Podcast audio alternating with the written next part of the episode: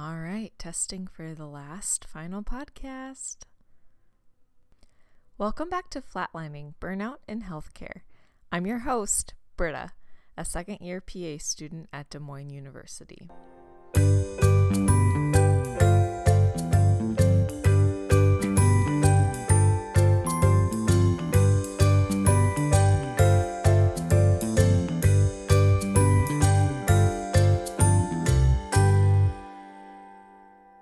It is wild to be closing out this podcast. I have been writing my reflection paper about this project, and considering the process and my decision to make a podcast about burnout has been so special. It hasn't been easy, but I have really enjoyed figuring out how to record, edit, and post my podcast. I have learned so much about burnout and making my way through each topic.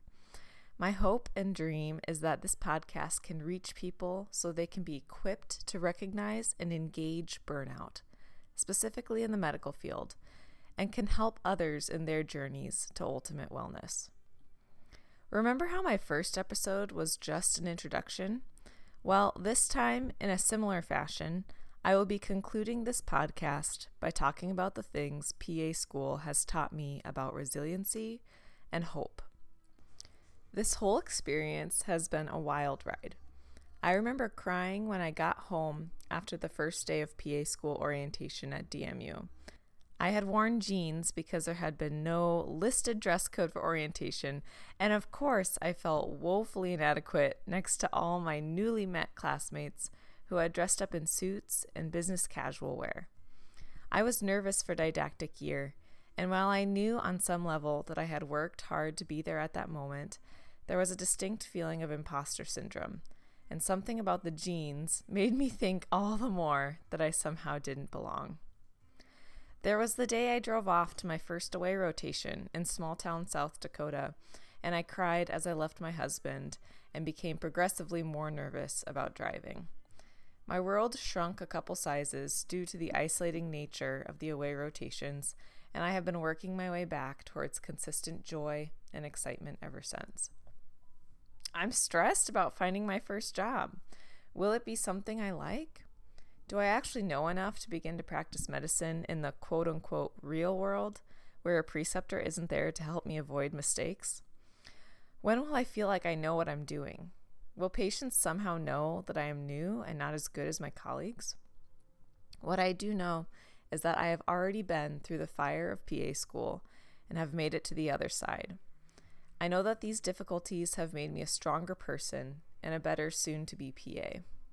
I have done things this year that I never could have imagined I had the strength and knowledge to do. I have done history taking and physical exams, newborn checks, joint injections, sutures in the OR and the ER and in urgent care.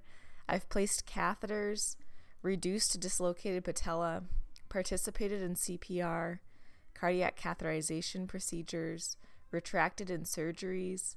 I've seen babies born and people die, and so many other wild things. It's honestly kind of overwhelming to consider all the experiences this last year has brought. I have hope, and even though it was a wild ride, I have bounced back from all the difficulties and am more confident in my future now than ever before. This podcast has been a part of my journey to resiliency in PA school, and I hope that it can be helpful to others in their journeys, whether or not you experience the same exact stressors as I did. I know I will try to incorporate the knowledge I have received in my future practice, both in myself and also in others, including my colleagues. Burnout is always possible, but I hope that I have walked through this topic and given knowledge and tools to treat and potentially avoid burnout so we can all be better providers and well adjusted humans who take the time to stay mentally, physically, and emotionally healthy. I can't believe this is my last episode. Thanks for listening. And remember, education and awareness are the first steps towards change in our own lives. Here's to living with purpose and fulfillment. Until next time, goodbye.